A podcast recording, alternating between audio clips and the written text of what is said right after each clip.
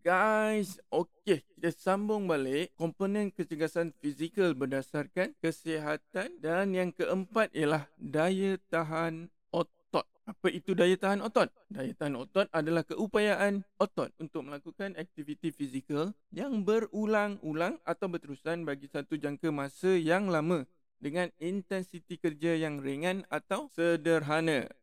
Okey, bila kita menggunakan daya tahan otot ni? Contoh aku bagi ya. Kita balik shopping, kita carry bag. Bag shopping tu kiri kanan. Daripada shopping mall sampai dekat parking kereta. Okey, itu dinamakan daya tahan otot. Sebab kita tahan dalam jangka masa yang lama.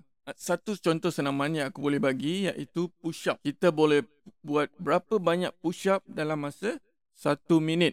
Itu pun daya tahan otot. Contoh lain seperti berbasikal dan berlari jauh. Itu pun menggunakan daya tahan otot. Okey, sekarang ni kita nak uh, bincang macam mana kita nak supaya kita boleh latih daya tahan otot ini supaya dia lambat fetik ataupun lambat lenguh ya. Aku cadangkan korang pergi buat strength training di gymnasium ya kerana terlalu banyak mesin-mesin yang melibatkan satu mesin satu otot yang terlibat ataupun satu atau dua otot. Maksud aku kau pergi gym kau kena angkat weight. Latihan bebanan adalah penting untuk menguatkan otot dan meningkatkan keupayaan otot untuk bertahan dengan lebih lama. Okey, sekarang ni macam mana kita nak test daya tahan otot kita? Eh, kita boleh test dengan kita membuat ujian kecergasan. Yang ni korang boleh tengok Google ataupun tengok YouTube. Macam mana nak buat